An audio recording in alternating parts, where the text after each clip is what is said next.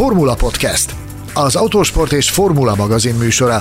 Hírek, vélemények, minden, ami F1 és autósport. Dupla piros zászlóval debütált Mugello a Forma 1-ben, újabb kettős Mercedes győzelem. Tisztelettel üdvözlöm a hallgatókat a Formula Hub Podcast Toszkán nagy díjértékelő adásában, ahol ismét velünk van minden statisztikák nagy tudora, kiváló kollégánk, barátunk Gellérfi Gergő. Szervusz Szimbora, mi a helyzet? Szia, Sanyikám, hát most bőven volt, volt statisztika, amin, amin élvezkedjek, és nagy szeretettel köszöntöm a hallgatókat is, remélem nem fogják unni, amikor elkezdem dobálni a számokat. Egy szolgálati közleménnyel szeretném kezdeni a mai adást, ugyanis néhány nappal ezelőtt abban a csodában volt részem, hogy egy hallgatónktól a Facebookon videót kaptam, Szurobi Szabolcstól, aki megosztotta velünk azt a csodálatos pillanatot, hogy a pillanatot, amikor a kilenc napos kislánya Szuromi Zoé épp a Formula podcastet hallgatja az apukájával, és az az üzenet érkezett hozzá, hogy nem lehet elég korán kezdeni, ez a kilenc napos, tehát én azt gondolom, hogy bátran kijelenthetjük, hogy a legfiatalabb hallgatónkkal van dolgunk, úgyhogy ezúttal is szeretnénk Szurami Szabolcsnak és Zoénak is, és a kedves anyukának is jó egészséget, és jó Formula Podcast hallgatást kívánni. De térjünk is rá mindjárt a témánkra, a Toszkán nagy díjra. Ugye vadonatúj helyszínt avatott a Forma 1, a Ferrari MotoGP pályájára látogatott a világbajnokság meglehetősen nagy szkepticizmus előzte meg a, a, a hétvégét, hogy, hogy milyen is lesz ez a hétvége, mennyire lesz versenyezhető ez a pálya, és hát én azt gondolom, hogy, hogy amit láttunk, az egy izgalmas verseny volt, minden sava borsa benne volt ennek a mutatványnak, aminek, aminek benne kellett lennie, és hát ugye, mint azt a formula.hu-n megjelent cikkünk is alátámasztja, a versenyzők elkezdtek lobbizni annak érdekében, hogy Mucello maradjon a, a Form 1-es versenynaptárban valamilyen formában. Neked mik voltak az első benyomásaid erről az old school pályáról, kedves Gergő? Hát az első benyomásomat gyakorlatilag ki is mondtad az old school szóval. Abszolút a régi időket, hogy úgy mondjam, gyerekkoromat idézte ez a helyszín. A, a szűk vonalvezetés, tehát a, a, a keskeny pálya, akkor a, a kavicságyak, és így tovább. Ez egy, igen, igen, igen, mintha a 90-es évekből varázsolták volna ide ezt a helyszínt. Ezt nagyon imádtam. A vonalvezetést meg, meg elképesztő módon imádtam. Szerintem egészen szenzációs a, a pályának a, a dinamikája, a, van egy stílusa a helyszínnek, amit ugye sokszor személyre vetnek Herman Tilkének, hogy az ő pályáinak az egyedi karakter az legfeljebb egy, egy speciális Tilke karakter, ami semmiképp se jó. Nyilván neki is megvannak a, a jó pályái, vannak, amiket, vannak olyan pályái, amiket én nagyon szeretek, de szerintem egy, egy üdes színfolt volt, egy, egy más jellegű helyszín a versenynaptárban, úgyhogy én nagyon szívesen látnám a jövőben is. Nagyon-nagyon bízom, hogy nem ez volt az egyetlen Mugello-i futam a formaiban, amit láttunk, hívják azt akár Toszkán nagy díjnak, akár máshogy. Nagyon érdekes álláspontok fogalmazódtak meg, és Sebastian Fettel fogalmazta meg a legjobban Carlos sainz egyetemben, hogy mi adja a sabát, borsát ennek a pályának. Ezek pedig az úgynevezett on-camber kanyarok, az, az pedig ugye azt jelenti, hogy, hogy az ív belső irányába dől egy kicsit a, egy kicsit a pálya, míg a tilke pályáknak a sajátossága az az, hogy, hogy kifelé dől a, a, a pálya, és ezt Fettel ezt nagyon-nagyon jó megfogalmazta tegnap este, hogy hát az adja a savát borsát ennek a pályának, hogy ez nem tilke pálya. kőkeményen, kőkeményen beleszállt a jó öreg Hermanba Sebastian Fettel.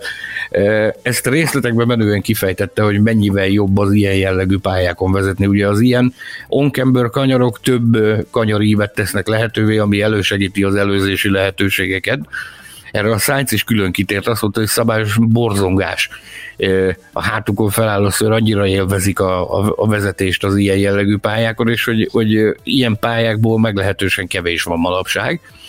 És a Fettel arra is kitért, hogy tulajdonképpen ennek, hogy a, a modern trendek alapján elsősorban off-camber kanyarokból álló pályák vannak, az a vízelvezetés az oka, de, de kőkeményen az asztalra csapott, és rámutatott, hogy ha itt meg tudják oldani a vízelvezetést úgy, hogy onkember kanyarok vannak, akkor ezt talán meg lehetne oldani máshol is. Tehát ez mindjárt magyarázatot szolgáltat arra, hogy, hogy miért is volt ennyire különleges, meg, meg miért bizonyult ennyire különlegesnek ez a helyszín ezen a hétvégén a Forma 1-es debütkor, és a, a kavicságyak, amiket mondtál, ezzel kapcsolatban is megfogalmazódott Michael Mazinek a, a, a futam utáni briefingén, hogy nem gondolták, gondolják át a most hétvégén látottak alapján, hogy, hogy jobb lenne ezeket a hatalmas aszfaltozott bukótereket mégiscsak kavicságyakra cserélni, és hát az volt a sajnálatos válasz rá, hogy hát ez azért egy kicsit mélyebb átgondolást igényelni, és nem sok esélyt lát erre. Uh-huh, igen. Persze, persze, valahol, valahol értem is, mert elsősorban retorikáját, hogy hát hogy merte volna ezt azonnal kimondani vasárnap, vasárnap este, de, de, de jönnek a kavicságok. Tehát, és egyébként igaza van annyiban, hogy igen, ez tényleg egy mélyebb átgondolást igényel, nem csak az FIA asztala ez, hanem nyilvánvalóan a, a, a, pályák, a pályákat működtető gazdasági szervezetek, a promóterek és sok mindenki másnak is az áldását kellene adnia erre, úgyhogy hiú ábrányjaink ne legyenek, biztosan nem lesz a közeljövőben, nem fognak elszaporodni újra a kavicságyak. De egyébként a kavicságy kontra aszfaltozott bukótér szerintem kicsit olyan, mint a tilke kontra nem tilke. Tehát, hogy, hogy szerintem az ideális esetben mindkettőnek lenne helye és szerepe. Érted? Tehát, hogy kavicságyas pályák, aszfaltozott bukóteres pályák. Ott nyilván az is fontos szempont, hogy rendezze az adott pálya motorversenyeket, mert ugye motorversenyt rendező pályánál ugye jó, ha van kavicságy. Ami meg a még, még Tilkéről talán annyit, hogy egyébként én azt nem szeretem, amikor Herman Tilkét egy aféle mumusnak, vagy a modern forma egy megrontójának állítják be, mert tényleg neki is megvannak a, megvannak a maga mesterművei. Valószínűleg Isztambul nagyon sokaknak, a, a, ami először eszébe jut, de, de Sepang is egy, egy kiváló Tilke pálya volt, amíg volt, akkor, akkor én Austin-t is nagyon szerettem, szerintem az is egy az nagyon jól sikerült pályája, csak, csak ugye egyszerűen a baj az, hogy túl, túl teng a versenynaptár tékepályáktól, egy átlagos versenynaptár mindenképpen, Mm, és hát a, a kevesebb néha több, ahogy azt az elcsépelt közhely tartja. Na, akkor kevesebb néha több. Mit szólunk ö, ugyanez, mit szólunk ugyanez a kijelentéshez az állórajtok kapcsán? Egy ilyen frappáns átkötéssel. Mert ugye nagyon sok állórajtot látunk mostanában, ha jól számolom, akkor 8 nap alatt 5 ö, ízben izgulhattunk végig állórajtot a Forma 1-ben. Mit gondolsz te erről? A, egyáltalán a piros zászló kérdésről. Ugye behozták ezt a szabályt, hogy piros zászló után állórajt, és évekig nem láttunk ilyet. Aztán hirtelen most ha kell, ha nem, ezt látjuk. Bizony, az elmúlt két, két hétvégén megszaporodtak ezek. Két hétvége alatt három piros zászlós helyzetet láttunk. Természetesen ez is felmerült ezen a, ezen a versenyigazgatói briefingen tegnap a, a futam után, hogy ez, ez valamiféle új trend kezd körvonalazódni ezzel. Ugye az évelején nagyon sokat beszéltünk arról, hogy a virtuális safety car gyakorlatilag ez az intézmény, ez mintha megszűnt volna, és ha kellett, ha nem, a safety car küldték a pályára. És most, most ugyanez a kérdés merült fel, hogy akkor most mi a helyzet, akkor most elkezdték a piros zászlót preferálni safety car helyett és más egyéb megoldások helyett. A választ megadta rá Mézi, én azt gondolom, hogy teljesen vállalható módon. Azt mondta, hogy minden egyes esetnél jól megfogható és jól indokolható, hogy miért döntöttek a piros zászló mellett Ugye, hogyha felidézzük a Leclerc balesetét Monzában, ott is nagyon súlyosan sérült a, a, a biztonsági fal. Most a Stroll eseténél is ö, szükség volt a járműnek a, hát ahogy látunk, meglehetősen sajátos módon történő eltakarítására. És a... Ne is mondd, az valami vet kabaréba élő jelenet volt. Én annyit írtam a jelenethez, az ember tragédiája.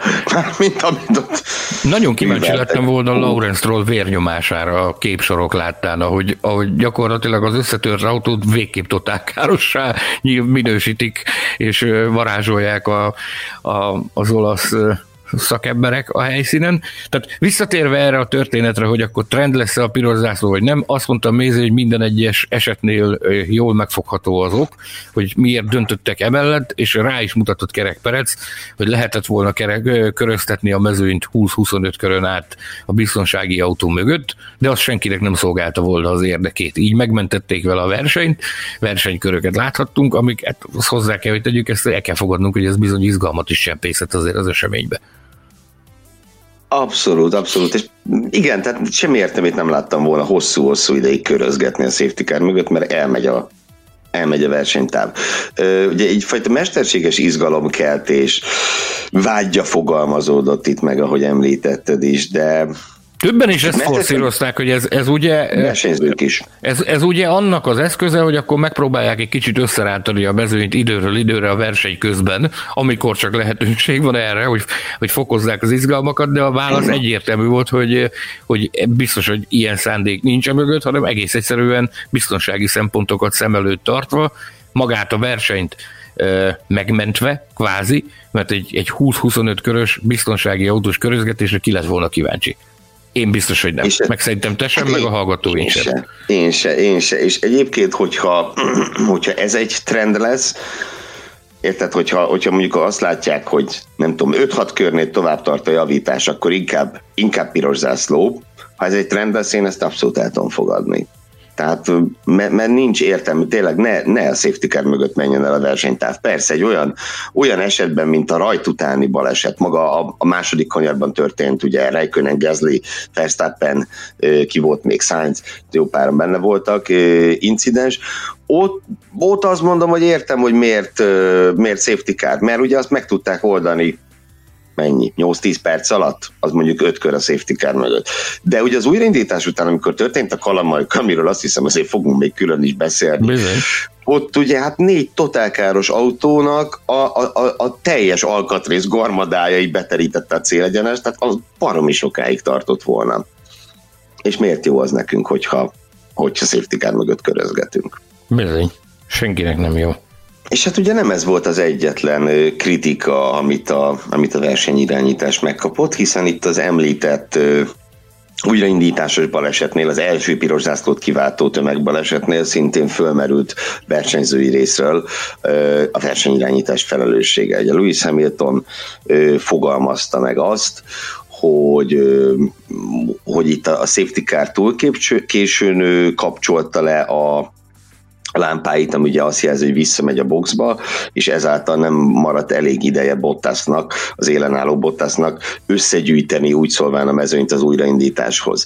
Ehhez ugye mm, Na mindegy, Hamilton vágyára majd mindjárt kanyarodjunk vissza, mert, mert azért elég kemény dolgokat mondott, és Michael Maisie szerintem elég korrektül tette helyre.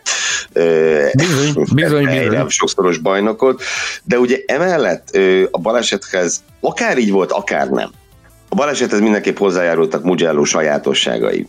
Tehát az, hogy az, hogy amit láthattunk az F2, F3-ban is, hogy a, gyakorlatilag a célvonalig nem gyorsított ki az élen álló versenyző, mert ha előbb rálép a gázra, akkor hód biztos, hogy megelőzik szélárnyékból a célegyenes végére.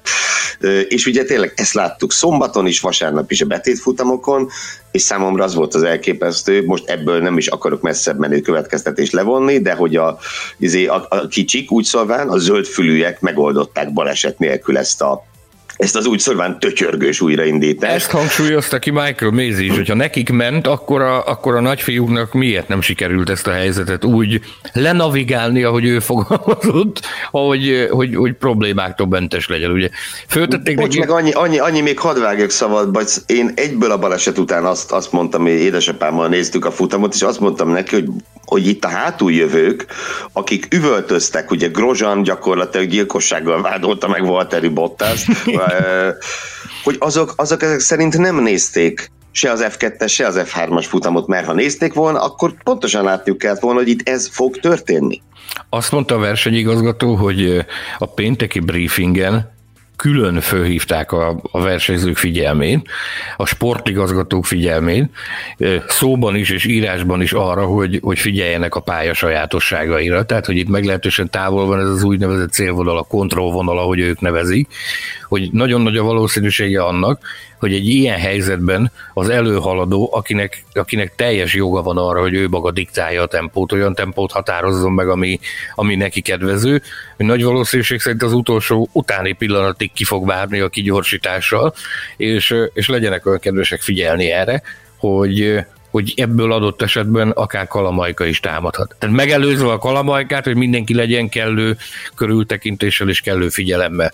Visszatérve még egy picit erre, hogy a, a Hamilton mivel vádaskodott itt a, a safety káros újraindítás kapcsán, tehát hogy később kapcsolta ki a safety kára jelzőfényt, elnézést, Michael Maisie szerint pontosan ugyanakkor kapcsolta ki a safety car jelzőfényt, mint minden más helyszínen amennyivel, amikor ez meg van hogy ez mikor kell megtenni. Őt részletekben menően ecsetelte újfent azt, hogy kiküldték a digitális rendszerben, időben az emlékeztető, emlékeztetőt a csapatoknak, időben kapcsolták ki a, a jelzőfényeken az SC feliratot. Tehát azt mondta, hogy ő ezt valójában ezt a fejtegetését, vagy ezt a felvetését a Hamiltonnak ő személyes inzultusként éli meg, hogy ilyesmivel vádolja az FIA-t, és gondolom, hogy ezért szúrt oda-vissza azért egy kicsit ő is keményebben, hogy, hogyha az F3-ban ezt a fiatalok jóval kevésbé tapasztalt pilóták gond nélkül le tudták hozni egy, ezt a szituációt, akkor azért illet volna nekik is.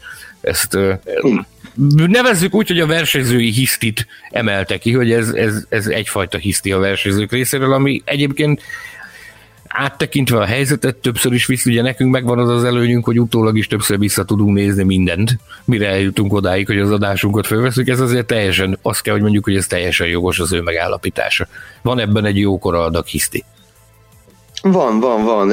Ugye itt a verseny alatt tettem még ki a Formula Podcast csoportba a Facebookon, ahova szeretettel várunk mindenkit, aki még nem lépett be. Szóval akkor tettem ki egy posztot, hogy szerintetek ki hibázott. Ugye erről is fogunk majd beszélni.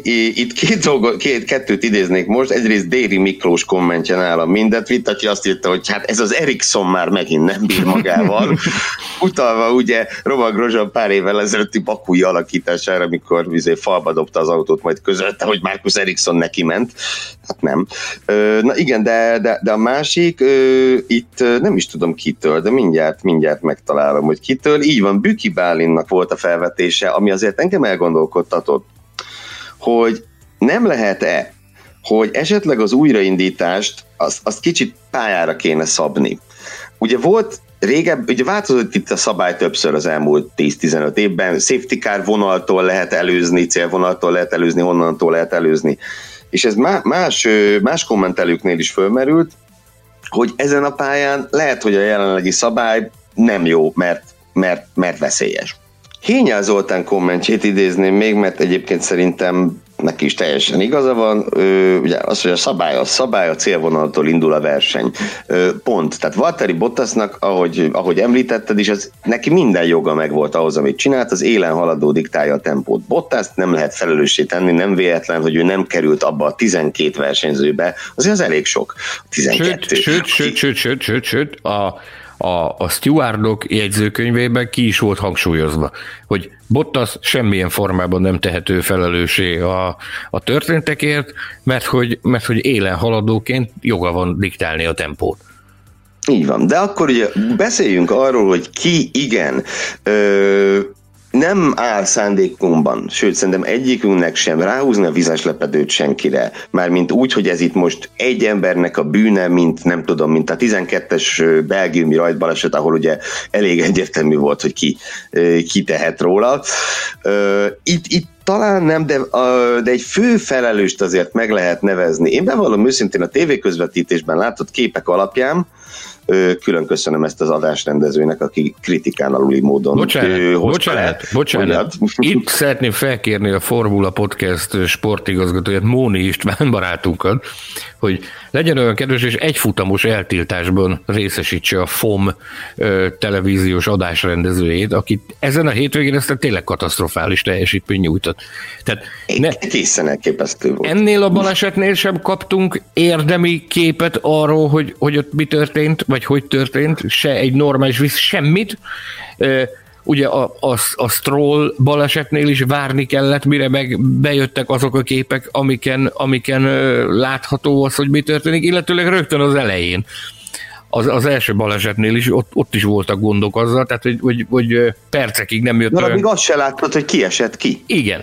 tehát ez, ez valami, oké, okay, ja. vélhetően mentségére szól, hogy talán ez nekik is új, tehát hogy egy, egy, egy új helyszínen a kamerapozícióknak az áttekintése, de beszélnünk kell egy televíziós rendezővel, aki elmagyarázza nekünk ezt, hogy, hogy mi, miért van az, hogy időről időre történnek ilyen katasztrofális helyzetek. Rettenetesen, Vagy aki neki elmagyarázza, hogy hogy kell ezt csinálni. Rettenetesen sajnálom a, a világ Form 1 kommentátorait.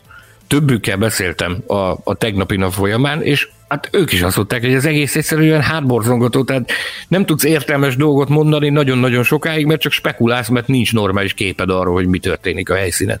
Ki vannak akadva ők is ettől. Abszolút így van, és tudod, én úgy jártam, hogy amikor volt, megtörtént a baleset, első visszajátszás emlékeim szerint külső kamerából volt, akkor ugye meg mm, előfeltevésen mi volt, hogy Giovinazzi a hibás. Giovinazzi belső kamerájából már látszott, hogy nem, ő nem.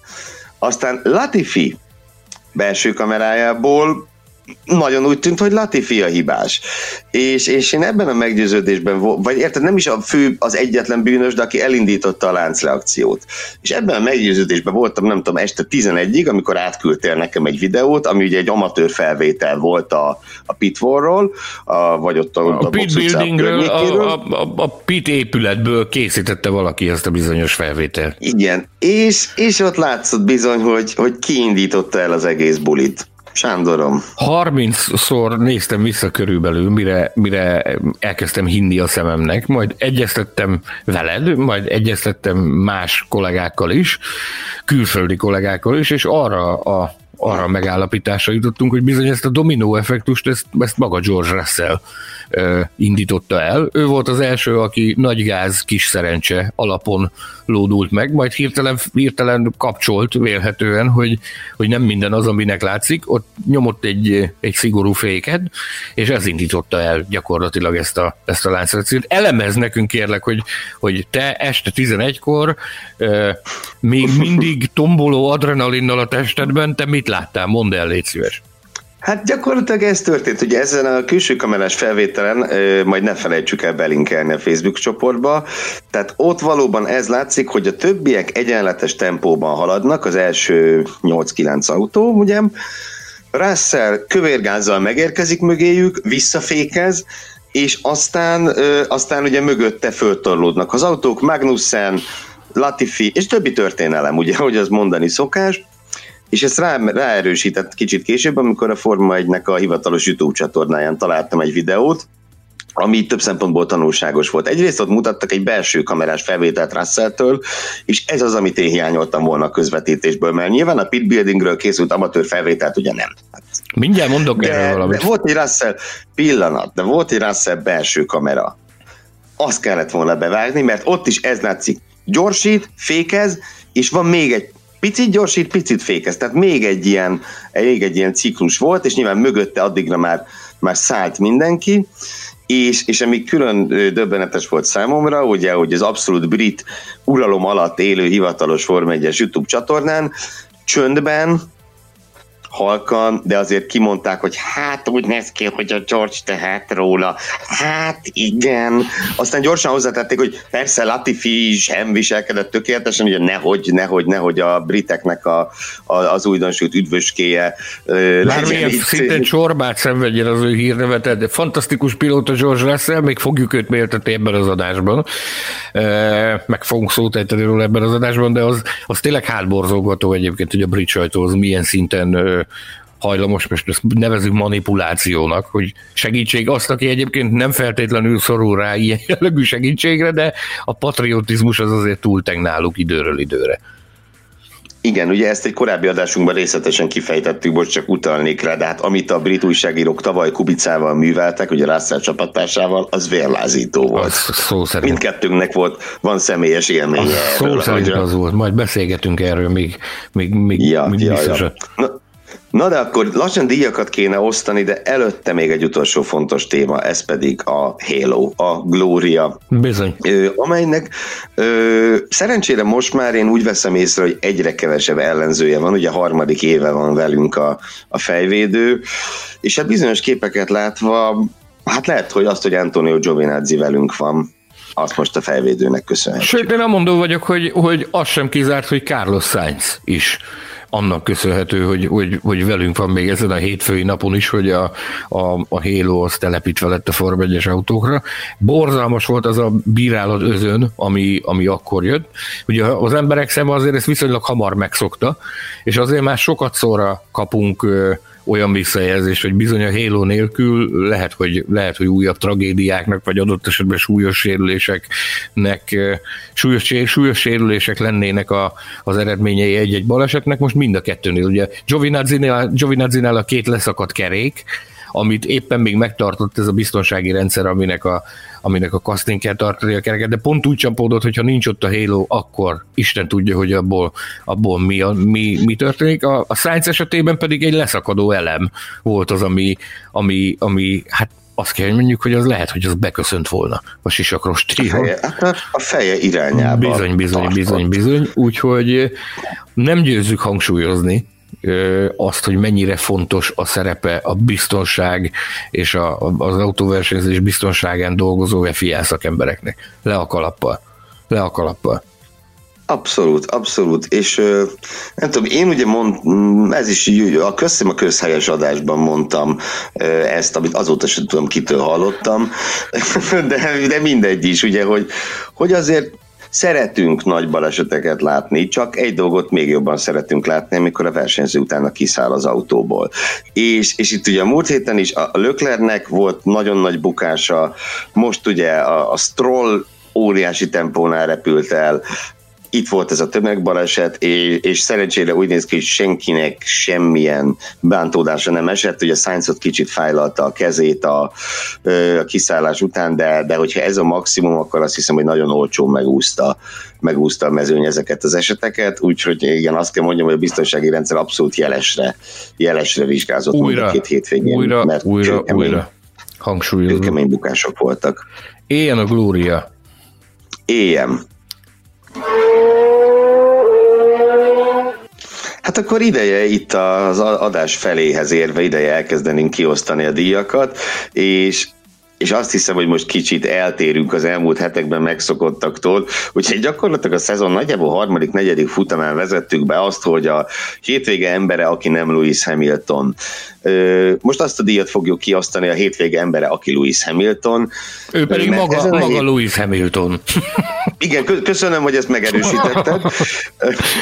Ezen a hétvégén abszolút ő volt a hétvége embere. Itt, itt nem, szerintem egyszerűen nincs kérdés, hogy ki volt a hétvége legjobbja. Számomra mindenek előtt azért, mert vesztett helyzetből hozta vissza ezt a hétvégét. Ehhez kellett neki szerencse a Q3-ban, mondhatjuk, hogy ugye Bottasnak az utolsó köre nem lett meg, de az se garantálja semmi, hogy Bottasot javított volna. Ugye egészen addig Bottas tűnt a gyorsabbnak, Hamilton a Q3-ban fordított, utána Bottas az érre állt, azt is meg tudta fordítani, és, és esélyt se hagyott Valtteri Bottasnak utána. Akkor, Egyszerűen tökéletes volt. Akkor fordította meg a hétvégét, amikor kell, akkor produkálta, akkor hozta a legjobb formát, amikor kell, és hát a versenyen az tényleg, tehát semmi nem zökkentette ki abból a magabiztosságból, ami, ami, ami őt jellemzi. Tényleg egyszerűen képtelenség fogást találni rajta, semmit nem tudunk olyat mondani, amit, amit rosszul csinált volna, úgyhogy le a kalappal, és nagyon reménykedünk benne, hogy, hogy kiváló hallgatónk, állandó hallgatónk német Mária lelki békét is helyre billentette a, az, hogy, az, hogy Louis Hamilton nyerte a futamot. Igen, én azért egy icipici fogást fogok rajta találni, az pedig a, az első rajt. Tehát maga, a, ugye itt ki kell emelni az első, a nagy díjnak a, nem tudom, az eredeti rajtja. Azt ugye ő csúnyán elrontotta, de utána helyrehozta, és a, a második rajtnál az a külső éves előzés, hát az egész, egészen parádés volt. Az első rajtnál egyébként annyit tegyünk hozzá, hogy hogy egy pici szerencséje is volt, azzal, hogy Max Verstappen autója megadta magát, mert, mert ha Verstappen bekerül Bottas és Hamilton közé, akkor jóval nehezebb dolga lett volna Hamiltonnak. De a múlt héten, amekkora bal szerencséje volt, én azt kell mondjam, hogy Hamiltonnak is szabad, hogy néha szerencséje is legyen. Úgyhogy, úgyhogy ez sokat nem volna az érdemeiből. Abszolút ő, ő a hétvége embere nálam Jó, is. Jogos a felvetésed azzal kapcsolatban, hogy ez, ez bizony fogás rajta, viszont még nekem, nekem az volt egy nagyon érdekes pillanat a futam után, amikor ez a szembe kamera volt a kokpitből. Tehát az tökéletesen megmutatta azt, hogy ez a verseny ez milyen mentális és fizikális igénybevételt jelentett a versenyzők számára. Tehát ott látszott, hogy azért ő is kapargatja össze magát. Még így is, hogy, hogy többször megállítás volt, tehát piros zászlók voltak, azért a verseny végére az, az, az őt is megviselte, és ezt el is ismerte, hogy fizikálisan egy borzalmasan kemény és nagy igénybevétel vált jelentő helyszín Mugello. Jó, beszéljünk itt még egy emberről, mert már beszéltünk róla, pedig Valtteri Bottas, aki szerintem a szezonnyitó óta a legjobb hétvégéjét teljesítette, és, és semmi nem jött össze neki, tehát olyan pekje volt neki végig, hogy az elképesztő. Ugye a Q3-ban nem volt lehetősége a javításra. Hiába tűnt ugye végig gyorsabbnak a, a hétvége során. Akkor okon, ugye okon a... átrajzolta, a, áthúzta a számításán át, át, át.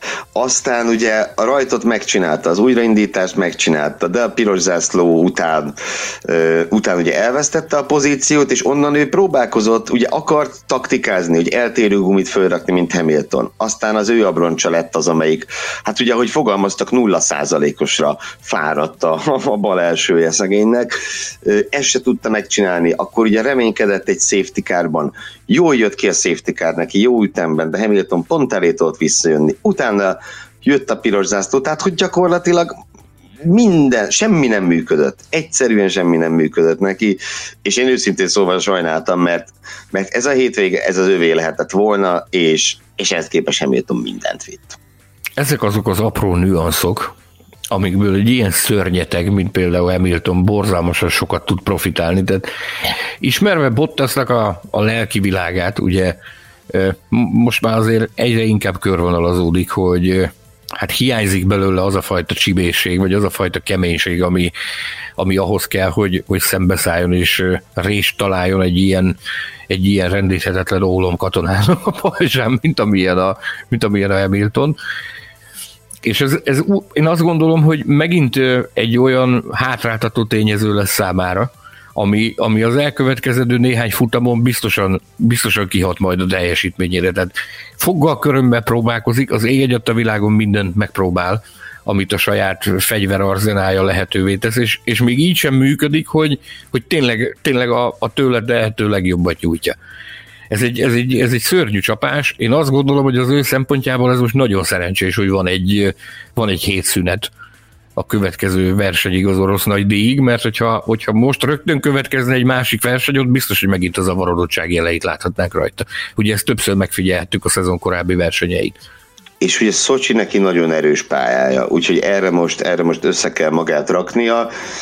Nem, én nem is gondolnám, hogy Bottas még, sőt, hát ugye már rég bedobta a törölközőt, ugye, mint azt tudjuk, tehát hogy érdemi esélye a világbajnoki címre nincsen, de, de hogyha egy következő szezont fel akar építeni, azt most kell elkezdeni. Azt most Ahogy kell azt elkezdeni, láttuk, bizony. láttuk Nico Rosbergnél. Nico Rosbergnél, akit 2015-ben Hamilton a földbe döngölt, ugye a négy közös szezonjukban az volt a, az egyetlen fölényes Hamilton győzelmet hozó szezon, és miután Hamilton beúzta a bajnoki címet, azt hiszem az harmadik, negyedik futamon a szezon vége előtt, ugye Rosberg onnantól elkezdett nyerni. Szezon utolsó három versenyét behúzta, és 16 elején folytatta ezt a hadjáratot, aminek a vége egy világbajnoki cím lett. Tehát ezt, ezt most kell elkezdeni a Bottasnak. Uh, ja, ja, ja. Ha, ha elhangzott uh, Rosbergtől egy néhány héttel ezelőtt, nem is tudom, talán a belga verseny után, hogy uh, megkereste őt a Bottas, tanácsokat kérjen azzal kapcsolatban, hogy, hogy hogyan érdemes harcolni a Hamilton ellen, és ezt is megjegyezte a Rosberg, hogy a csapat nagyon-nagyon hamar lelőtte ezt a törekvését. Tehát felkérték, hogy inkább, inkább ne nagyon érdeklődjön Rosbergnél. Ugye nincsenek nagy csodák a, a nap alatt, azért azokban az időkben, amikor a Rosberg harcolt a Hamiltonnal, azért ott nagyon-nagyon komoly puskaporos és háborús hangulat uralkodott a Mercedesnél, ami ezt a partner kapcsolatot, ami a Hamilton és Bottas között van, ezt egyáltalán nem jellemzi. Ugye ez biztos, hogy, biztos, hogy felpörögnének az események, hogyha Rosberg néhány jó tanácsal szolgálna azzal kapcsolatban, hogy hogyan kell felhergelni az oroszlánt. Úgyhogy hát majd meglátjuk, hogy, hogy, hogy mire lesz képes a, a Bottas a folytatásban, azért hiú ábrányjaink, meg reményeink szerintem már nem lehetnek az idei évben vele kapcsolatban, de ahogy fogalmaztál, hogyha egy sikeres 2021-es szezont szeretne felépíteni magának, azt, azt most kell elkezdeni. Pont. Aztán egyébként ki tudja, nem robbannak-e be ott is a puskaporos hordók, hiszen emlékez vissza, Rosberger is az elején még teljesen rendben volt minden. 13-ban baráti volt a viszonyuk, és még 14-ben is, ha visszagondolsz, hogy az első kőkemény csatájuk, amikor már a világverő Mercedesben ültek, Bahreinben volt, brutál keményen versenyeztek egymással, és még egymás nyakába ugráltak a box utcába. Én Aztán erre... ez pár, pár hónap múlva véget ért ez az egész. Én erre mindig azt szoktam mondani, hogy ezeket a, ezeket a csapaton belüli nagy barátságokat, ugye ezt mindig halljuk, hogy itt bizony nincs barátság, de ezeket a barátságnak tűnő kapcsolatokat, ezeket mindig az első futamgyőzelmi vagy bajnoki esély az, ami, ami igazán komoly próbára teszi. Akkor dől el az itt, hogy itt akkor mennyire vagyunk barátok, vagy mennyire nem, amikor, amikor felcsillan az esély arra, hogy, hogy futamot vagy világbajnoki címet nyerjünk. Tehát az, az ilyeneket mindig, mindig érdemes óvatosan, óvatosan kezelni, és ez is azt mutatja, hogy, hogy, hogy a Bottas azért egy kicsit, kicsit azt nem mondom, hogy nem próbálkozik keményen, mert, mert a szemlátomást jól látjuk, hogy, hogy, hogy mindent megtesz, amit, amit meg kell tennie. Csak neki a jelleme ilyen egyébként. Én ilyennek ismertem meg annak idején, amikor Kispál Tamásra versenyzett a, a, a GP3-ban. Ez a, ez a klasszikus, ez a klasszikus jó gyerek, jó fiú akiből hiányzik az, hogy akkor, akkor mit tenni, elcsenjük a tíz óraiját az osztálytársunknak, vagy, vagy nem, nem, nem tudom, dugjuk el a toltartóját, vagy, vagy akár. Ez, ez, ez, ez belőle, ez, ez biztos, hogy ez hiányzott. Vagy akkoriban is, meg mondom, amióta, amióta én, én ismerem, azóta, azóta ez a notóriusan ez a, ez a jó fiú, ez a jó srác. Ez az, ami, hát- ez az, ami nem működőképes Hamilton ellen. Abszolút nem, abszolút nem. Jó, és akkor mielőtt tovább megyünk, én még egy nevet szeretnék megemlíteni, ez pedig Daniel Ricardo. Mostanában hosszan méltattuk már, úgyhogy most annyira hosszan én nem, nem szeretnék belemenni megint, de ismét remekül, remekül teljesített. Nagyon közel járt a dobogóhoz, voltak olyan pillanatok, amikor úgy tűnt, hogy meg lesz, és, és én őszintén sajnáltam, hogy nem lett meg neki, mert, mert idén a legalább harmadik szuper-szuper-szuper teljesítménye, és, és nem csak neki, hanem a, a Renault-nak is lassan azt mondom, hogy lassan kiárna, kiárna az a dobogós helyezés, és én meg vagyok rá győződve, hogy össze fog még jönni, Ricardo a távozása előtt fog még cipőből inni, és fog tetoválást rajzolni Cyril Abitebul valamely testrészére. Egyetlen gondolat, hogy ez bizony nagyon-nagyon jót tenne szerintem a, a Renault házon belüli hangulatának, hogyha meg lenne az a bizonyos első dobogó. És ugye én kritizáltam annak idején, amikor ez a bizonyos döntés a távozásával kapcsolatban megszületett a Ricardot éppen eleget, én nem akarom. Én továbbra is csak azt szeretném hangsúlyozni, hogy ha ezt a Ricardot láttuk volna tavaly is, a, a Renault volánja mögött, akkor lehet, hogy most a Renault nem itt tartana. Ámen. Na menjünk tovább. Hétvége meglepetése. Itt ugye el eltérő véleményen voltunk, de végül meggyőztél. meggyőztél fejtsd a választásodról. Fejtsd ki, légy szíves, hogy mivel terrorizáltalak. Mészáros Sándor engem majd aztán később elmondom az én jelöltem ki lett volna, engem Kimi Räikkönennel terrorizált, és végül igazat kellett adnom neki. Ugyanis az, és valóban így van, az, hogy, hogy, hogy az Alfa Romeo-val megint sikerült egy ferrari úgy lenyomni, hogy büntetéssel a zsebében, tehát a plusz 5 másodpercet hozzáadva, anélkül meg ugye mind a kettőt ö, sikerült pályán lenyomni az Alfa Romeo-val, amiről én, én tehát sokáig azt gondoltam, hogy a mezőny leggyengébb autója, most kezdek kételkedni benne lassan mármint, hogy szó szerint a leggyengébb lenne. És, és ehhez ugye Räikkönen hozzátette azt az extra teljesítményt, amit Monzában is oda tett, csak ott ugye párja erőpálya jellege miatt nem jöhetett ki. Tehát a meglepetés számomra nem maga Räikkönen, mert Räikkönen az elmúlt hétvégéken egyre jobb és jobb egy nagyon lapos szezonkezdés után jön fölfele látványosan. De az, hogy az Alfa Romeo-val ezt meg lehetett csinálni, igen, az, az, az megdöbbentő. És ugye főleg azok után, hogy Monzában mondom, más karakterisztikájú pálya, de ugye ott volt egy dobogós pozícióban, és onnan nem tudott pontot szerezni sem. Na ahhoz képest ez, hogy maga mögött tudta tartani a ferrari akik mögött meg George Russell közlekedett nem kicsi tempóban, hát az parádé. Ez, ez zseniális jó. Le a kalappal, le a kalappal. Ugye a, a jövője a, a kérdés, hogy, hogy akkor milyen döntés születik a jövőjével kapcsolatban. Fred Wassert volt alkalmam hallani a, a hétvége folyamán, aki, aki gyakorlatilag azt mondta, hogy ha maradni szeretne, akkor maradhat. Ez nem is lehet kérdéses.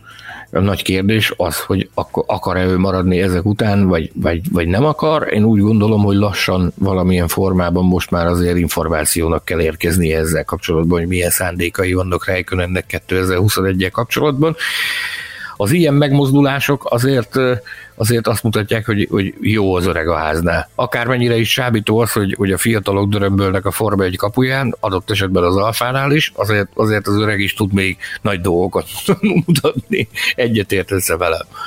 Tudám, hát persze, és, és szerintem az a legfontosabb, hogy az látszik rajta nagyjából, nem is tudom, mondjuk, hogy Spa óta, így az elmúlt három futamon, hogy, hogy mintha megint lenne kedve játszani ezt a játékot.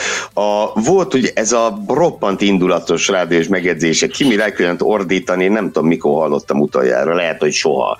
Ö, és ez is nekem annak a jele volt, hogy fellobbant a tűz ami a szezon elején, hát gondoljatok vissza, teljesen hiányzott belőle. Pont úgy nézett ki, mint akit egyáltalán nem érdekel, hogy ő egyáltalán az autóban ül, vagy valahol máshol ül, mert olyan, olyan mindegy neki.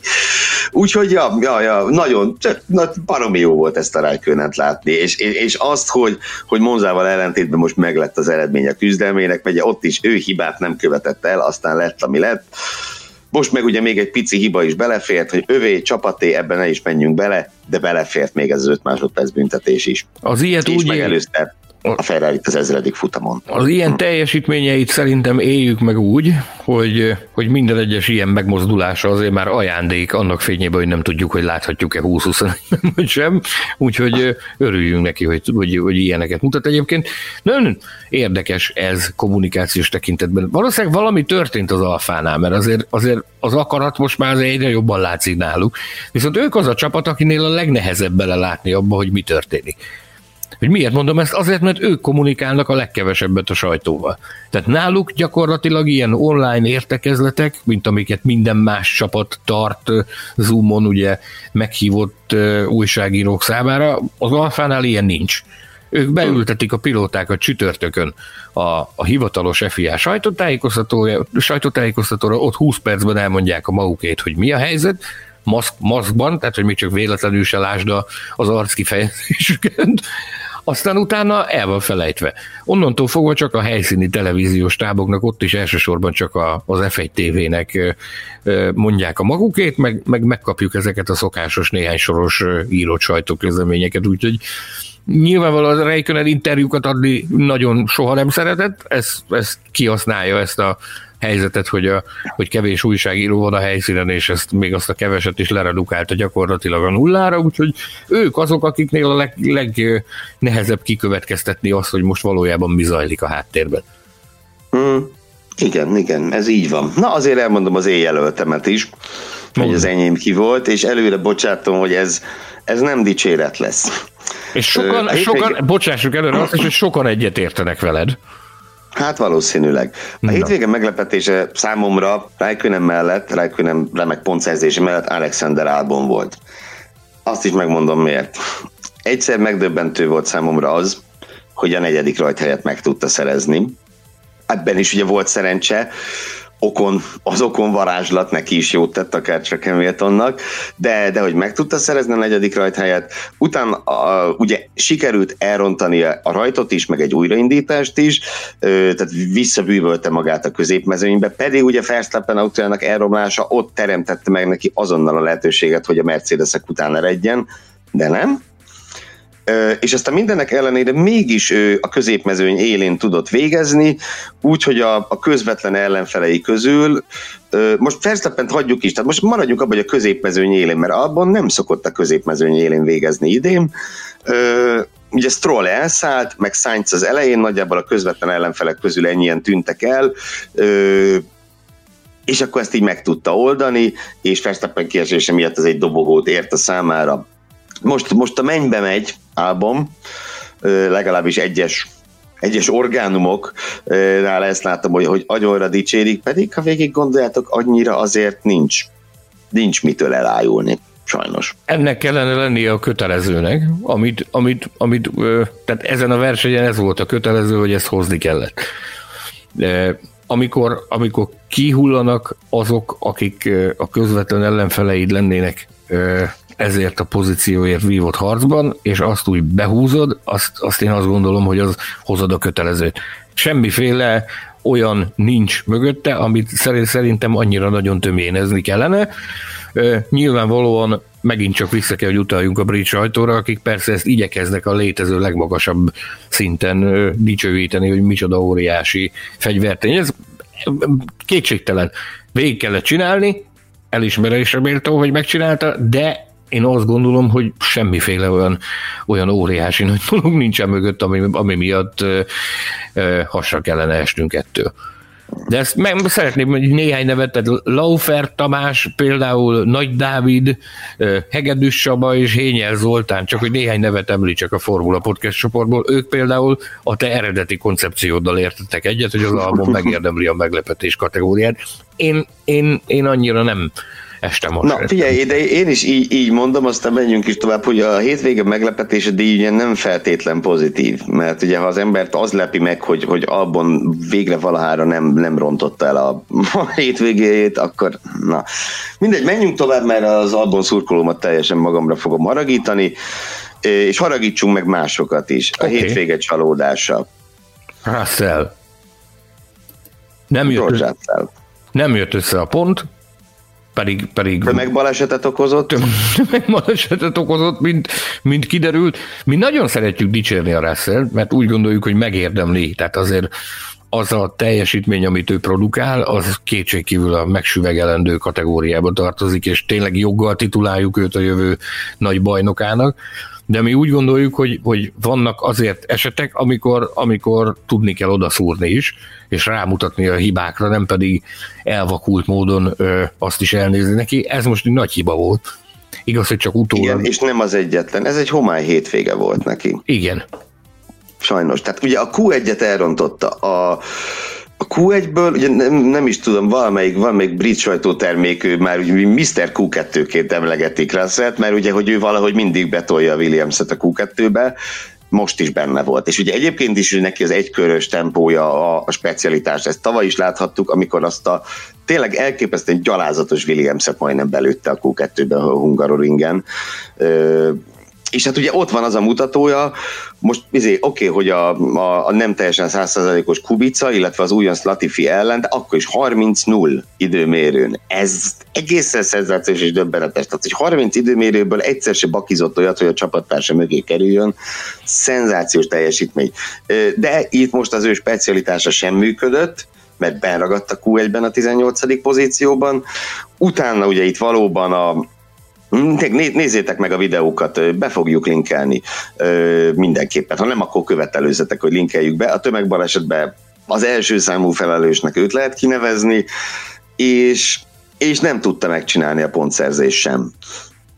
És ez így egybe bizony már egy, egy csalódás. Nagyon reménykedtek a Williamsnél, üzenetezgettem, hogy néhány sráccal a csapatból, és hát tűkön ültek, hogy na vajon meg lesz-e, na vajon meg lesz-e és hát mindenkit lelobozott az, hogy, hogy bizony nem lett meg. Ugye Jánvári Zsolti mondta az egyik előző adásunkban, hogy azért reméli, hogy rövidesen eljut arra a Williams, hogy, hogy saját erőből lehet sanszuk a pontszerzésre. Most azért a körülmények kedveztek nekik, hogy ahhoz, hogy fölcsillanjon a pontszerzés esélye, hát nem jött össze. Nagyon szeretjük Russellt, nagyon tiszteljük Russellt, nagyon sokat várunk tőle a jövőben, viszont most úgy gondoljuk, hogy egy kis dorgálást megérdemel a részünkről. Abszolút. És akkor menjünk tovább a hétvége pillanatára, ami ugye ahhoz a csapathoz kötődik, amit szintén, szintén leszettük már róluk a keresztvizet idén jó néhányszor. Sokszor, és most nem tesszük meg ma, mert nem érdemlik meg, mert az ünnepeltet nem bántjuk, Ferrari ezredik futamát teljesítette. Sok-sok apró pillanatot ki lehet ebből ragadni, amikor először kigördült ez az egészen gyönyörű, nem is tudom milyen színű, ez piros, vagy milyen színű autógarázsból nagyon-nagyon szép volt, amikor Mick Schumacher körbevitte az apja ferrari a pályán, amikor két piros zászló ünnepelte a vörös autókat, ugye nem az máshogy volt. Na mindegy, szóval az egész hétvégen Ferrari-ról szólt, és számos csodálatos, csodálatos pillanat volt benne. Neked melyik volt a kedvenced közülük? Én azt szeretném kezdeni, ez a speciális színezettel. Tehát mindenki, mindenkinek nagyon tetszett ez. Ugye a hivatalos kommunikáció az az volt, hogy ez egy multidéző színezet, ugye? Na most én, én, én próbáltam előbb bányászni itt a, a múltból képeket, meg a régi autókról modern fotókat, amik a, amik a közelmúltban láttak napvilágon, de most lehet, hogy az én látásommal van a probléma, de én, én valahogy nem látom a, a régi Ferrari színéhez hasonlítónak. Ez kétségkívül jól nézett ki, ami, ami egy érdekes, amit, amit én érdekességként tudok kiemelni ezzel a ferrari ünneplések kapcsolatban, az a, az a Camilleri Elkán látogatás volt a helyszínen. Ugye egy nagy szabású bulit tartottak Firenzében, ahol megünnepelték ezt az ezrest, és hát ennek okán Camilleri urat a, a, az FIA-nak a sajtóirodája rábírta egy rövid interjúra, ahol, ahol beismerte azt, hogy írtunk is erről egy cikket egyébként megtalálható a formula.hu-n, ahol újfent megerősítette, hogy 2022 előtt nem várható számottevő előrelépés, apró belőrelépésekben reménykednek 2021-re, az, hogy csodák nincsenek, nincs mágikus golyó, amivel meg lehet változtatni egyik pillanatról a másikra a helyzetet, arra is rámutatott, hogy több tényező együttállásának köszönhető az, hogy ez a helyzet előállt. Ugyanakkor az is egy érdekes dolog volt, amit mondott, hogy nem akar ennek a részleteibe belemenni, mert, mert bármit mondana, azt rögtön a, a, a közvélemény az kifogásként hozná fel, hogy ők kifogásokat keresnek, azt mondta, ők nem kifogásokat keresnek, hanem a megoldásokat keresik arra, hogy ez az áldatlan állapot ez, ez megszűnjön és elmozduljanak végre a lejtő mélyéről, a gödörnek a mélyéről. És az volt még egy érdekes mondása neki ebben a bizonyos interjúban, amit egyébként mi magunk is fejtegettünk, az egyik előző adás, talán épp a, a, a monzai futamot követő adásunkban, hogy, hogy Ferrari nélkül nincs Forma 1, és Forma 1 nélkül nincs Ferrari. Azt mondta, hogy itt mi eddig mindig itt voltunk, mások jöttek, mentek, és hogy azt mondta, hogy ő biztos benne, hogy a 2000. versenynél is itt lesz még a Ferrari. Ő már nem lesz itt, ezt hozzátette. Hát, hát legyenek, legyenek itt a 2000. versenyükön is. Nekem a kedvenc pillanatom, mert egyrészt, tehát így kettőt kell kiemelnem, egyrészt amikor a 2004-es Ferrari kigördült egy Schumacherrel a volánnál, az, az egyszerűen hát borzongató volt nem, csodál, csodálatos volt. A másik kedvenc pillanatom az volt, ez egy valóban csak egy pillanat, mert nagyon rövid ideig tartott, a Charles Leclerc a harmadik helyen haladt ezen a futamon, tehát, hogy ha végül a végeredmény ugye 8-10, igen, 8-10, az nem, lett, nem lesz túl dicsőséges, de egy két-három kör Rivalda fény azért kijutott a Ferrari-nak, aztán szegény Lökler ugye úgy süllyedt el a mezőnybe, mint a nyeletlen balta, ugyanúgy, mint a legutóbbi hétvégén Raikkonen, de, de egy pár kör megadatott, egy pár kör remény, hogy szép lesz az az ünnep. Úgyhogy igen, na, ma tényleg rossz szó ne essen a Ferrari-ról,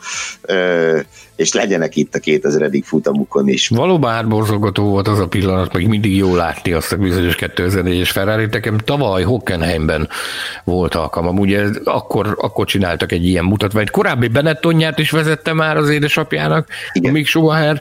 Tavaly Hockenheimben kapott lehetőséget arra, hogy ezt, a, ezt az autót vezesse, és hát már ott is egy tiszta őrület volt. Tehát ezt nagyon nehéz szavakba önteni, hogy, hogy micsoda őrület övezte azt a néhány demonstrációs kört, amit akkor futott a 2000 és Ferrari valami.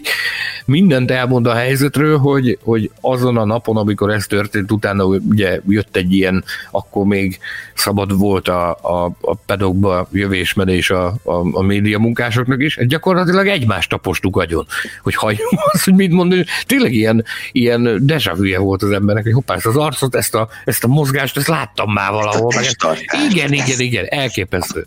Elképesztő. Igen, ugye a szőke hajával a, ugye azt az édesanyjától örökölte, ugye az, meglátod, akkor nem ugrik be azonnal Schumacher, de az arckifejezések, meg a, meg a testtartás, az, az valami félelmetesen hasonlít.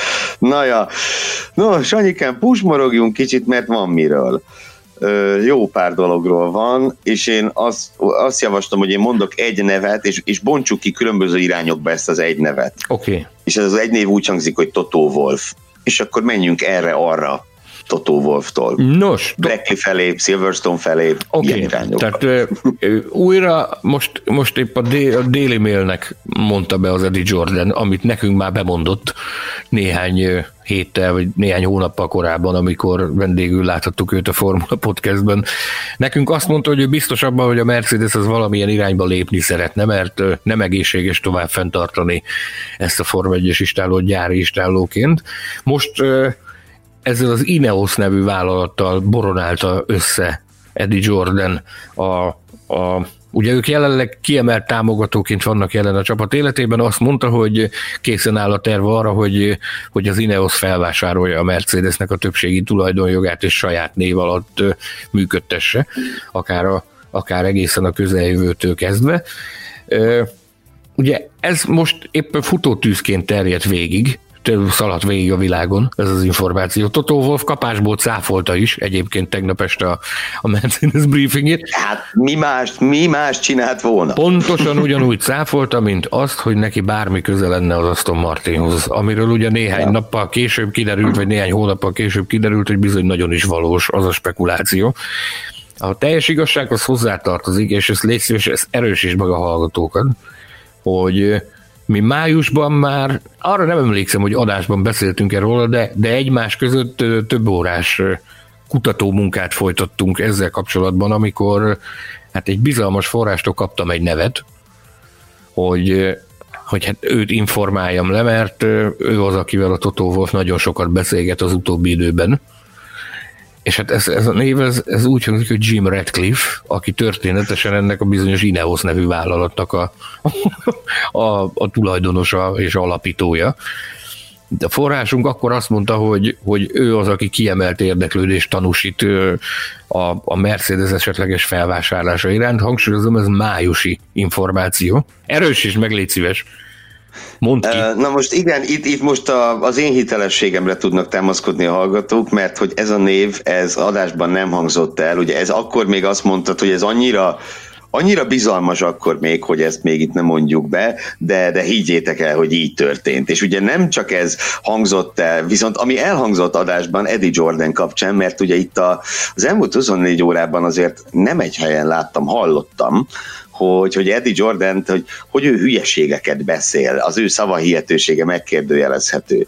Hadd emlékeztessek mindenkit az Eddie Jordanes adásunkra, Hallgassátok vissza, hallgassátok vissza. Egyrészt hallgassátok meg, de egy kis, egy kis bombont azért bedobok belőle csinálónak, megtaláljátok a, a, a korábbi műsoraink között, hogy azért volt egy két sztori már, amit Eddie Jordan először hozott le a világon.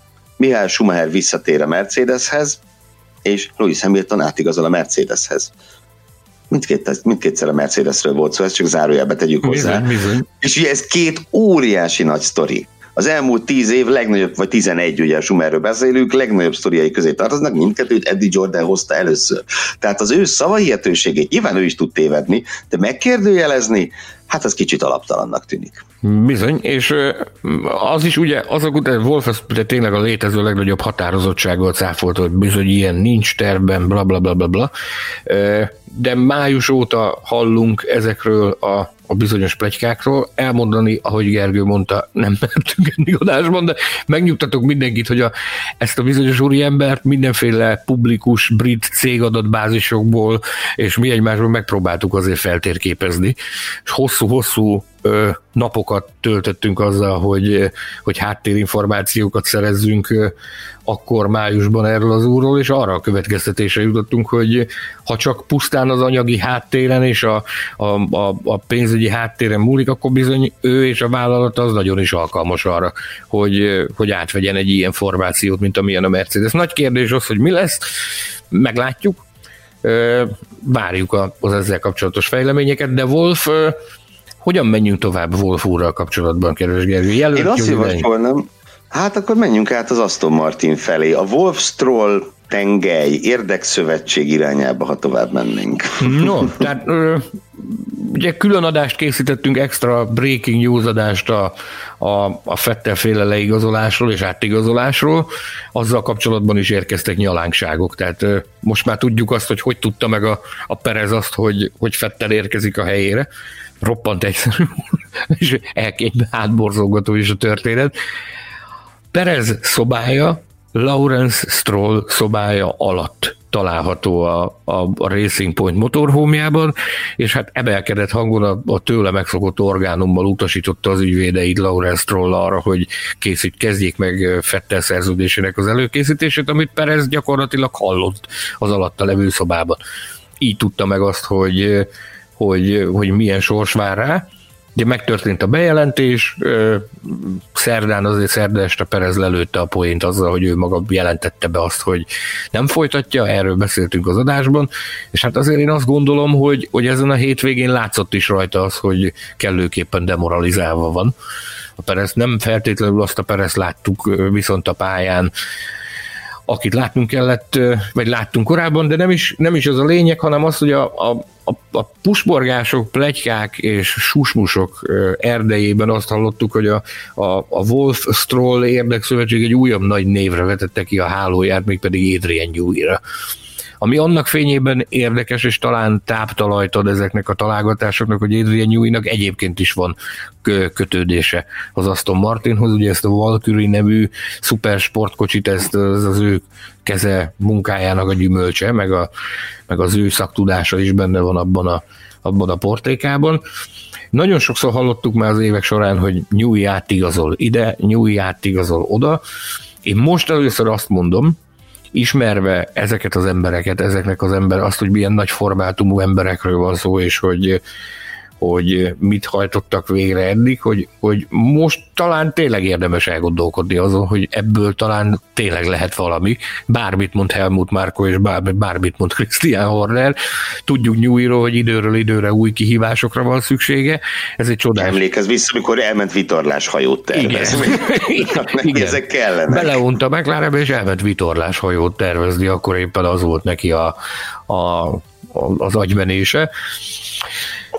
Érdekes, kétségkívül. Ez is egy olyan terület, amiről, olyan téma, amiről biztosan sok plegykát fogunk még hallani. Én... És nyilván, bocs, csak két sztori összefügghet. Tehát az Ineos Mercedes sztori, meg a Wolf átmegy az Aston Martinhoz, az nyilván ez, ez egy történet. Bizony, Ezért is mondtam, bizony. hogy Wolftól induljunk el. Bizony. És tudod, ha összeáll ez a, és akkor hagyjuk az én agymenésemet, amire mindig 1-2 százalék esélyt adok, hogy Hamilton majd oda megy az Aston Martinhoz, de ezt felejtsük is el.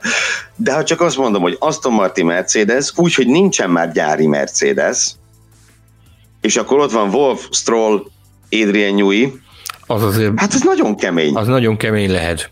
Ez nagyon kemény, és mindezt úgy, hogy bocs, ennek a csapatnak azért a személyzete eddig se volt gyenge, tehát ott már Safnauerre és, és Andy Greenre azért panasz úgy nem lehet alapvetően. Bizony, bizony, bizony.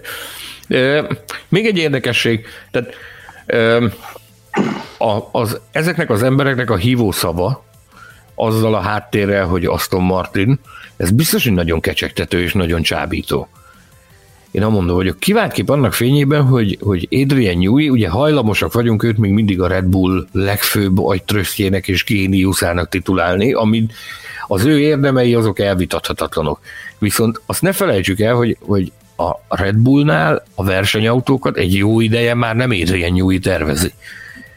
Az autó tervezésért felelős, tehát az vázi technikai igazgatója jelenleg a Red Bullnak egy Pierre Vache nevű francia úriember ő és a stábja tervezi az autót, ezt egyszer, hát én meg nem mondom, talán tavaly, tavaly előtt Abu Dhabiban volt vele egy, leültünk be, ő is bagós, képzeld el. Úgy, mint hát. Mert időről időre szoktuk a Pierre Vassal, amikor jön a versenyekre, akkor szoktuk bagózni egyet, és leültünk a, a nagy pába fárnyékába, és beszélgettünk az élet nagy dolgairól, és akkor ott, ott azt azért sikerült megtudni tőle, hogy ez úgy működik, hogy a, ő és a stábja megtervezik az autót, hogy mi a, tehát a, magát a koncepciót, meg, meg letervezik magát a járművet, és akkor azt, azt megkapja egyfajta utómunkára, az öreg dinoszaurusz, ahogy Adrian Newey-t Christian Horner nevezi, mivel hogy, mivel hogy Adrian Newey még mindig hagyományos, tényleg manuálisan, több videó is van az irodájából, a YouTube-on meg egyéb helyeken fel lehet, ő, ő még mindig, mindig manuálisan kézzel tervez, nem különböző számítógépes alkalmazásokkal, uh-huh. szóval megkapja, megkapja a portékát az öreg dinoszaurusz, és akkor ő azokat véleményezi, és ahol ő úgy gondolja, ott csinosításra tesz javaslatot, és ebből kerekednek ki ezek a versenyautók, amiket amiket, amiket raktak a Verstappen alá. Na már most a Red Bull, én azt gondolom, hogy talán túlélné, Adrian Newey esetleges, esetleges távozását, viszont az Aston Martinnak meg, meg nagyon jól jönne. Kérdés az, hogy, hogy hogyan tudná tovább vinni azt a, hát mondjuk csak úgy, hogy átmentett portékát, amit a, Mercedes, amit a Mercedes-től átmenekítettek, vagy fognak átmenekíteni oda a közeljövőben. Minden kétséget kizáróan én továbbra is fenntartom azt az álláspontot, amit, amit megfogalmaztunk együtt itt a Formula Podcast adásaiban, hogy a Racing Point Aston Martin jelen pillanatban a legizgalmasabb ö, formáció a Forma 1-ben.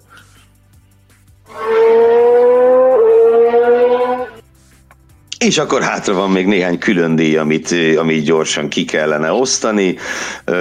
Megkezdem én az elsővel, hogyha nem haragszol meg. A hétvége Terminátorának Roman Grosjant szeretném jelölni, aki mindenen átment, tökön passzoljon alkatrészeken, ami szembe jött, egyébként most ne, ne bántsuk, mert most vétkesnek nem nagyon lehet kihozni, de hogy, de hogy ezért jelentős károsodásokat szenvedett az autója különböző incidensekben, és ment, ment, ment előre töretlenül, hát egészen az utolsó célba érő helyig. Tudod, mit mond? Hát Tudod, mit mond? Egy egészséges házzal is bravúr elmozdulni onnan, és sérült el meg nagyjából. Tudod, mit mond erre Tips Mix Csabi? A, a magyar internetes folklór legende egy, egy igazi T-ezres. Az, az, az, az, egy, az, az. egy igazi T-ezres. És ha már, ha már itt terminátorokról beszélünk, akkor szeretnék megemlékezni az elnyűhetetlen főszerkesztőről is, aki, akinek a legjobbakat kívánjuk, ugyanis egy rutin műtét miatt jelenleg egy egészségügyi intézményben tartózkodik. Tegnap meg tudta nézni a verseny szerencsére nagy bezártságában is. Ne aggódjatok, minden híreszteléssel ellentétben Betlen Tamás nem koronavírusos, és csütörtöki adásunkban már újra velünk lesz. Addig pedig a legjobbakat kívánjuk neki, és mielőbbi hazatérés. Már gyakran mondjuk mondjuk neki, hogy ő egy élő szövet fémvázon, megnyugtatom veled. Ez a, ez a példa is azt mondja, hogy elnyűhetetlen, még ezt a kalandot is túl fogja élni, és várjuk őt ide-vissza. Minden jót kívánunk neki.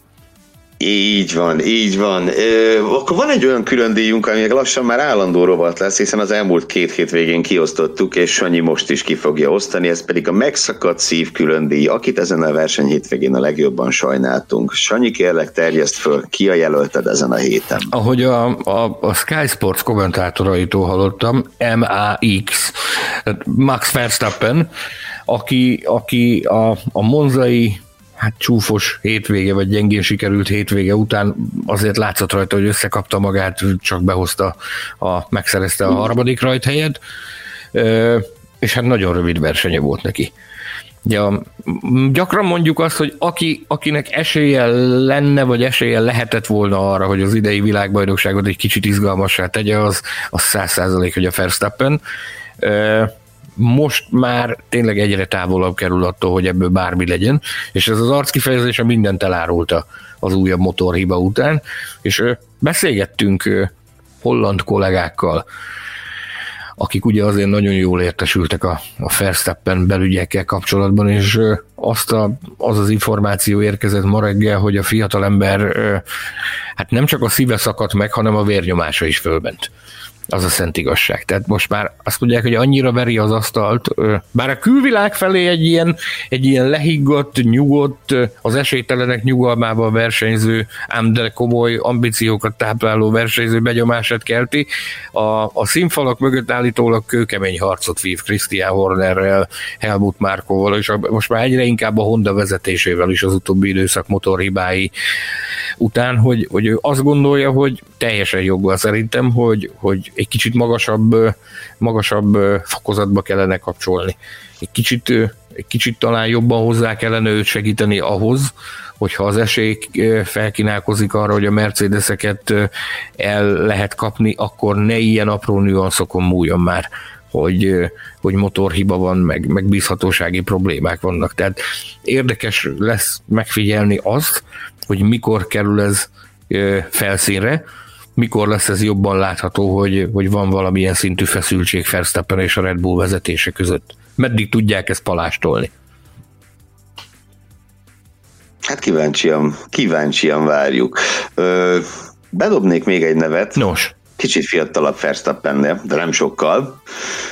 Ő pedig a hétvége, nem is tudom, tündöklő csillaga, Oscar Piastri, aki megnyerte a Formula 3-as bajnokságot egy, egy többenetesen egy izgalmas szezonzáró után. Ugye ők pont egyenlőséggel kezdték meg a vasárnapi sprint futamot, ő, valamint Logan Sargent, az amerikai versenyző. Sargent kiesett egy, egy kísértetésen hasonló balesetben, mint a, mint a Verstappen Gasly Räikkönen féle incidens, úgyhogy így neki a második kanyarban elszálltak a reményei. Utána pedig utána pedig Piastri gyakorlatilag a pontzóna végén küzdött, míg a harmadik bajnok esélyes a 9 pont hátrányban lévő Titeo Purser az élmezőnyben, és gyakorlatilag az utolsó körben döltsek el, hogy Piastri lesz a bajnok, Pursernek pedig maradt a második hely, de így is egy óriási gratulációt érdemel, hiszen a mezőny legfiatalabb tagjaként tudta a második helyet megszerezni a szezonban, Oscar Piastri pedig a széria első Ausztrál bajnoka lett. Nagy nagy-nagy szeretettel gratulálok Le a kalappal Oscar Piastri előtt, akit egyébként Mark Webbernek köszönhetünk. Mark Webber és kedves felesége N a felfedezői ennek a fiatal embernek, akit Európába hoztak és, és elkezdtek versenyeztetni. Hát én azt gondolom, hogy az első nagy dobás megvan. az első nagy dobás megvan, kíváncsian várjuk a folytatást. Hajrá Piastri! Így van, így van. Nekem még van egy utolsó külön díjam, a, illetve sok. Na. A hétvége statisztikái, ugyanis számos statisztikai érdekességet és számos, számos régen látott dolgot hozott ez a hétvége, és muszáj vagyok egy-kettőt megemlíteni. Mindeneket Louis Hamilton újabb rekorddöntését. Ugye győzelmek terén még egy győzelem hátrányban van Mihály Schumacher mögött, két hétig, négy hétig, majd meglátjuk. Pontszerzések tekintetében viszont, viszont immár ő áll a lista élén, hiszen a 222. pontszerzését jegyezte a Forma 1-ben Louis Hamilton, ami, ami abszolút rekord, úgyhogy ebben is most már ő áll a lista élén. Sosem és rég látott dolgok is voltak itt, 30 év után láthattunk ismét három álló rajtot egy futamon, ez a 90-es belga nagydíjon fordult elő utoljára, és az, hogy hét autó esik ki baleset miatt, az se egy mindennapi dolog. Itt alaposabban utána néztem, de úgy találtam, hogy a 2008-as Ausztrál nagydíjon volt olyan, hogy ennél több autót veszítsünk el baleset miatt. Ez a hét, ez azóta jó néhányszor volt, de ez is egy egészen rendkívüli módon magas szám. Végül pedig Alexander Albon révén újabb dobogós nemzet van a Forma 1-ben, hiszen hat év után, hat és fél év után köszönhetünk új nemzetet, köszönhettünk új zászlót Forma 1-es dobogón, ugyebár Kevin Magnussen után, aki, aki a Dán zászlót húzatta föl annak idején a Melbourne dobogó fölé, most a táj zászló is megjelent itt. Úgyhogy ilyen, ilyen, ilyen mindenféle érdekességeket tartogatott ez a hétvége, és még egy számot szeretnék bedobni, ez pedig az, hogy 24. Mi jut eszedbe erről, Sanyi? A legcsodálatosabb szám, amit, amit minden autóverseny rajongó szívét biztos vagyok benne, hogy megdobogtatja a Lömani 24 órás. Az elhalasztott Lömani 24 órás verseny közelít ezen a hétvégén, és szeretném megragadni az alkalmat, hogy minden hallgatónkat, hallgatónknak a figyelmébe ajánljam a formula.hu-t, ahol, ha jól számolok, nyolcadik alkalommal kiváló kollégánk, barátunk, Gellérfi Gergő neki veselkedik, és szöveges tudósítást fog adni a Lömani 24 órás versenyről. Önmagát, újdonsült, kedves bűbájos feleségét, környezetét nem kimélve mindent ennek fog alárendelni, ahogyan az elmúlt években még a szerkesztőség legmasszívabb tagjait is megbotránkoztatta ezzel. Most újra neki feszül, és és szöveges tudósítást ad nektek a Le Mani 24 órás versenyről. Hogyan készülsz erre a maratonra, kedves Gergő? ez most minden viccet félretéve tegnap érkezett meg az új kávéfőzőm. Ez, ez nagyon nagy szolgálatot fog tenni a hétvégén, és ezért hozzá kell tennem, hogy most már jó ideje ezt nem egyedül csinálom. A hűharcos társaim vannak. Idén, idén Balog Tomi lesz a váltótársam. Én 18 órát viszek, ő hatot, viszont ő fogja a legkeményebb 6 órát vinni, mert hogy ő hajnal fél háromkor, tehát a verseny felénél veszi át tőle most a fétát, és egészen fél kilencig, tehát a késő éjszakai hajnali és kora reggeli órákat fogja ő vinni, én addig valószínűleg kummantok egyet, egy nagyon-nagyon rövidet, és, és ugye a 18 óra az pedig, az pedig egy 12-6-os bontásban az enyém lesz. Az első három évben egyedül vittem végig, őszintén megmondom, pokoli volt, tehát ezt, már, ezt már nem vállalom, néhány óra alvásra egyszerűen, egyszerűen szükség van, mert az ember a, a koncentrációját, a helyesírási készségét és mindenét elveszíti a, a végére. Úgyhogy igen, ö, olvassátok a hétvégén a formula.hu-t, nyilván be fogom dobni a Formula Podcast Facebook csoportba is ö, ezt a erre Ezt a linket, ahol a szöveges tudósítás e, olvasható. Erre varjat a gombot, ez az ember az igazi mese nincsen, mindent kibír, mindent kibír, 18 órán keresztül gépelni a Lömarról. Bravo, Gergő. Igen, igen, a hétvégé közben, hétvégére a Stahanov Bece nevet fogom fölvenni. Úgyhogy igen, ezt a TV közvetítés mellé, mint egy kiegészítésként is nagy-nagy szeretettel ajánlom azoknak, meg főleg, akik nyaralnak, kocsmába mennek, strandolnak, bármit csinálnak hétvégén, és nem tudják tévébe követni az eseményeket. Mindent meg fogunk tenni Tomival, hogy, hogy semmi fontosról nem maradjatok le. És aztán a Formula Podcastben jövő héten, ugye mivel a hétvégén F1-es futam nincsen, nem F1-es futamértékelő, hanem Le Mans értékelő adással jelentkezünk, valószínűleg nem hétfőn, mert az elme állapotom nem fogja lehetővé tenni, hanem valamikor kett a magasságában. Addig viszont még van egy aromi érdekes adásunk a számotokra, 18 órás, fölháborítani mindenki. 18 órás Lömani adásra készüljetek, ami, amiben Gellérfe Gergő egyedül önmagában fog elmélkedni az előző hét. Tapasztalat nagyon jó. No. Na, Sanyi, és mivel készülünk csütörtökön? Azt még talán mondjuk el így mondd el, mondd el, én rád bízom, te vagy a főnök, mondd el. Jó, rendben. Ugye már utaltunk rá a múlt héten, hogy, hogy fél évi bizonyítványt fogunk osztani, hiszen túl vagyunk az F1-es szezon felén, és az idei szezon összes versenyzője fog kapni egy 1 és 10 közötti pontszámot. Valószínűleg lesznek benne kevéssé meglepő és igen meglepő értékek, értékek egyaránt, és ennek megfelelően sorba is rendezzük, tehát ez nem egy top 10-es, hanem egy top 20-as lista lesz az idei szezon összes versenyzőjét, és természetesen Nico Hülkenbergről sem feledkezünk meg, hiszen ő is itt volt velünk egy kicsit. Úgyhogy ez következik csütörtökön. A szokásosnál is jobban fogjuk várni a visszajelzéseket, kritikákat, szidalmakat és átkokat, ahogy azt mondani szoktuk, és, és a magam részéről nagyon köszönöm, hogy, hogy ebben a futamértékelőben is itt voltatok velünk. Kommentek jöhetnek a Formula Podcast Facebook csoportba, és igyekszünk mielőbb válaszolni. Magam részéről részéről köszönöm nektek is, és Sanyinak is, sziasztok! Amíg vártok a következő adásra, lapozgassátok az Autosport és Formula magazint, olvasgassátok a formula.hu-t, és szeressétek az autosportot. Köszönjük a figyelmet, sziasztok! Formula Podcast, az Autosport és Formula magazin műsora. Hírek, vélemények, minden, ami F1 és autósport.